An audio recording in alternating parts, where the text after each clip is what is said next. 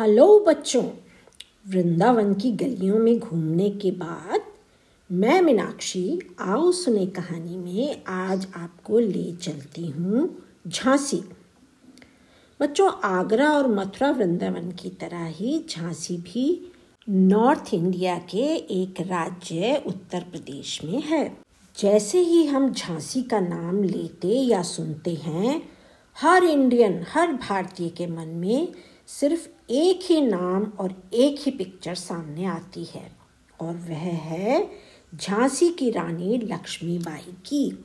आइए बच्चों, जानते हैं कि लक्ष्मीबाई कौन थी और उन्होंने ऐसा क्या काम किया था कि आज भी हम उन्हें याद करते हैं।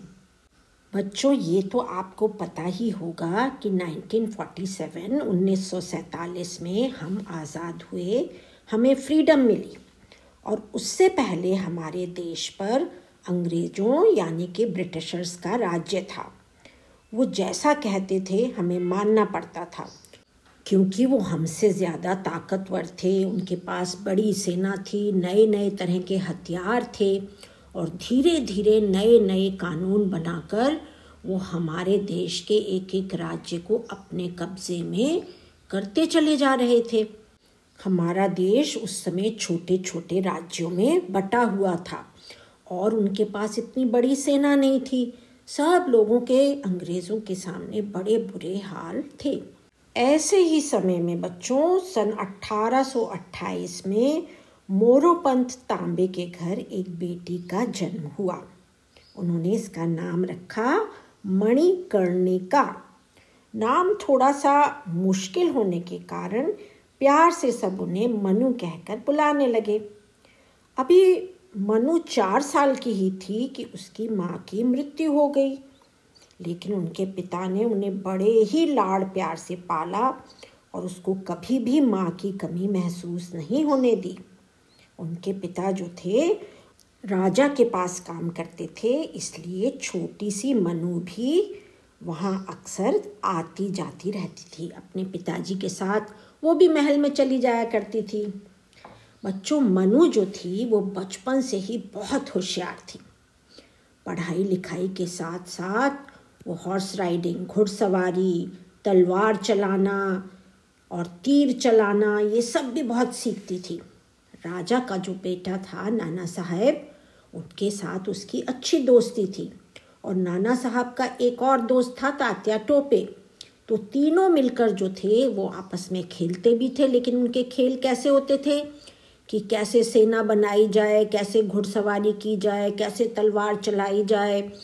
तो इस तरह के खेल खेल कर ही मनु जो थी, वो बड़ी हो रही थी। वो आपस में एक दूसरे के साथ कॉम्पिटिशन्स भी करती थी और मनु अक्सर जीत जाया करती थी। वो बहुत होशियार थी। बच्चों, उन दिनों लड़कियों की शादी बड़ी छोटी उम्र में ही कर दी जाती थी। तो मनु जब सिर्फ़ चौदह साल की थी फोर्टीन ईयर्स की, तब उनकी शादी झांसी के राजा गंगाधर राव के साथ हो गई। और बच्चों, उस समय ये भी रिवाज था कि शादी के बाद लड़कियों का नाम बदलकर कुछ नया नाम उनको दे दिया जाता था। तो शादी के बाद जब वो झांसी गई तो उनका नाम मणिकर्णिका से लक्ष्मीबाई रख दिया गया। कुछ साल बाद उनके एक बेटा हुआ, लेकिन यंग एज में ही उनके बेटे की डेथ हो गई। बच्चों, उसी समय ब्रिटिशर्स ने एक नया लॉ बनाया, एक नया कानून बनाया। वो कानून क्या था? उस कानून के अनुसार जिस भी राजा के अपनी संतान, अपना बेटा या बेटी नहीं होगी, उसके राज्य को ब्रिटिश राज्य में मिला दिया जाएगा। इस कानून के बाद गंगाधर राव ने जल्दी से एक बच्चे को, एक लड़के को गोद ले लिया अडॉप्ट कर लिया। उसका नाम था दामोदर। बच्चा तो गोद ले लिया बच्चों, लेकिन कुछ दिन बाद ही लक्ष्मीबाई के हस्बैंड की भी डेथ हो गई और लक्ष्मीबाई बेचारी अकेली रह गई। उस समय लॉर्ड डलहौजी जो था, वो झांसी का गवर्नर था। उसने लक्ष्मीबाई के पास खबर भेजी कि रानी को महल छोड़कर जाना पड़ेगा, क्योंकि दामोदर जो है उनका अपना बेटा नहीं है, उसको अडॉप्ट किया है और अब झांसी राज्य जो है वो ब्रिटिशर्स के अधीन रहेगा, वो उस पर कब्जा कर लेंगे। लेकिन बच्चों, लक्ष्मीबाई को ये बिल्कुल मंजूर नहीं था कि वो अपनी झांसी जो है वो ब्रिटिशर्स को दे दें। इसलिए उन्होंने लंदन में ब्रिटिश सरकार पर केस भी किया, पर उस केस को कैंसिल कर दिया गया। रानी ने लॉर्ड डलहौजी को साफ़ शब्दों में कह दिया, क्लियरली ये कह दिया, मैं अपनी झांसी अपने जीते जी किसी हाल नहीं दूँगी। और बच्चों अंग्रेज़ों से लड़ने के लिए उन्होंने तैयारी शुरू कर दी। उन्होंने उनके आसपास के जो और राजा लोग थे, उनसे भी हेल्प मांगी और सेना तैयार की। उनकी सेना में सिर्फ़ आदमी ही नहीं थे, बल्कि उन्होंने औरतों को भी शामिल किया, उनको भी ट्रेनिंग दी। कि कैसे जो है हथियार चलाना है, कैसे जो है लड़ाई लड़नी है। और इस तरह से उन्होंने चार हज़ार सैनिक जो थे वो तैयार किए। सन अट्ठारह में 1858 में सर ह्यूरोज ने अपनी ब्रिटिश सेना के साथ झांसी पर आक्रमण कर दिया, हमला कर दिया। इधर झांसी की सेना की कमान लक्ष्मीबाई के दोस्त तात्या टोपे ने संभाली। पंद्रह दिनों तक फिफ्टीन डेज़ तक लड़ाई होती रही और अंग्रेज़ों ने झांसी पर कब्जा कर लिया। रानी किसी तरह अपने बेटे को बचाकर 24 घंटे तक घुड़सवारी करके 102 किलोमीटर दूर कालपी के राजा के पास मदद मांगने पहुँची। ह्यूरोज को पता था कि रानी यहाँ पर हैं, इसलिए उन्होंने कालपी पर भी हमला कर दिया। लेकिन इस बार कालपी की सेना जो थी वो मज़बूत थी और ह्यूरोज को वहाँ से जान बचाकर भागना पड़ा। इसके कुछ दिन बाद एक बड़ी सेना लेकर ह्यूरोज ने फिर कालपी पर हमला किया और इस बार रानी की हार हो गई। पर वो चुप बैठने वालों में से नहीं थी। उन्होंने फिर सेना इकट्ठी की और इस बार ग्वालियर के फोर्ट पर हमला करने का प्लान बनाया। ग्वालियर के जो राजा थे वो अंग्रेज़ों से मिले हुए थे। और इस अटैक के लिए वो बिल्कुल तैयार नहीं थे। इसलिए जब रानी ने अपनी सेना के साथ ग्वालियर के फोर्ट पर हमला किया तो उनकी हार हो गई और रानी ने ग्वालियर के फोर्ट पर अपना कब्जा कर लिया। बच्चों, अंग्रेज़ों के लिए ग्वालियर बहुत इंपॉर्टेंट था, इसलिए फिर उन्होंने एक बड़ी तैयारी के साथ अटैक किया। इस युद्ध में रानी के साथ उनकी साथी सहेलियाँ भी आदमियों जैसे कपड़े पहनकर लड़ रही थीं। और अपने दुश्मनों के सिर तलवारों से काट रही थी। रानी भी घोड़े की लगाम अपने मुँह में दबाकर दोनों हाथों से तलवार चला रही थी। इस बार बच्चों उन पर दो तरफा, दोनों तरफ़ से हमला हो रहा था। सामने से रॉड्रिक्स उन पर हमला कर रहे थे और पीछे से हीरोज ने उन पर हमला कर दिया था। वो समझ गई थी कि इस बार ज़रा मुश्किल है, इसलिए उन्होंने जल्दी से आवाज़ लगाई और ज़ोर से चिल्लाई, मेरे पीछे आओ! और पंद्रह सैनिक उनके पीछे आए और वो लड़ाई के मैदान से हट गईं। अंग्रेज़ समझ गए थे कि यही रानी है, इसलिए उन्होंने उसका पीछा किया। अचानक रानी को अपनी लेफ़्ट साइड में तेज दर्द महसूस हुआ।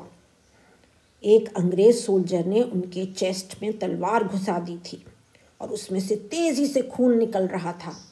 उन्होंने अपनी जान बचाते हुए तेज़ी से घोड़ी को आगे बढ़ाया। बच्चों, आगे एक नाला आ गया और घोड़ा जो था, वो उनका पुराना घोड़ा नहीं, बल्कि नया घोड़ा था, जिससे वो नाला पार नहीं हुआ और घोड़ा जो था, वो वहीं रुक गया।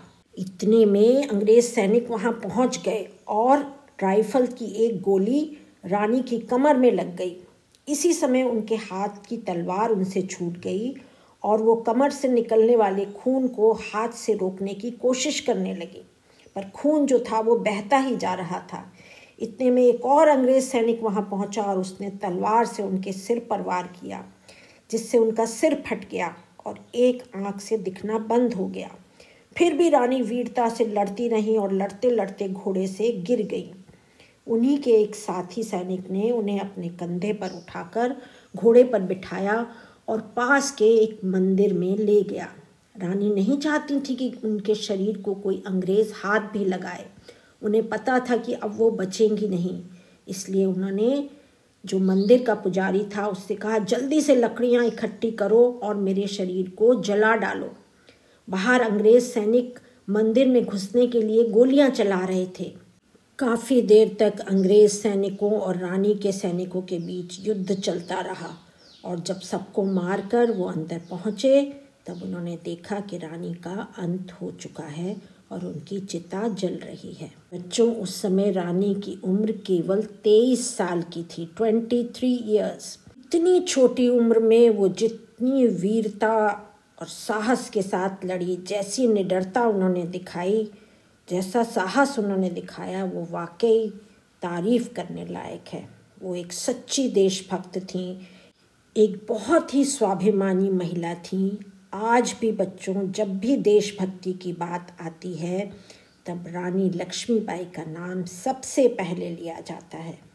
उन्होंने ही सबसे पहले हमें सिखाया कि हमें अंग्रेज़ों की हर बात मान नहीं लेनी चाहिए, चुपचाप नहीं रहना चाहिए, बल्कि उसके सामने प्रोटेस्ट करना चाहिए, लड़ना चाहिए।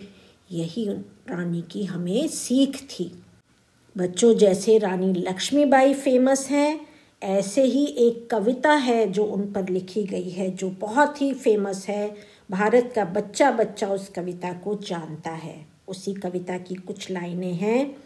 अभी उम्र कुल तेईस की थी, मनुज नहीं अवतारी थी। बुंदे ले हर बोलो के मुँह, हमने सुनी कहानी थी। खूब लड़ी मर्दानी, वह तो झांसी वाली रानी थी। ऐसी साहसी महिला को हमारा शत शत प्रणाम। तो बच्चों, मुझे पूरी उम्मीद है आपको इस कहानी से, लक्ष्मीबाई की जीवनी से ज़रूर कुछ इंस्पिरेशन मिलेगा, कुछ प्रेरणा मिलेगी। आप भी उनकी तरह से साहसी, निडर और देशभक्त बनेंगे। फिर मिलेंगे एक ऐसी ही कोई कहानी लेकर।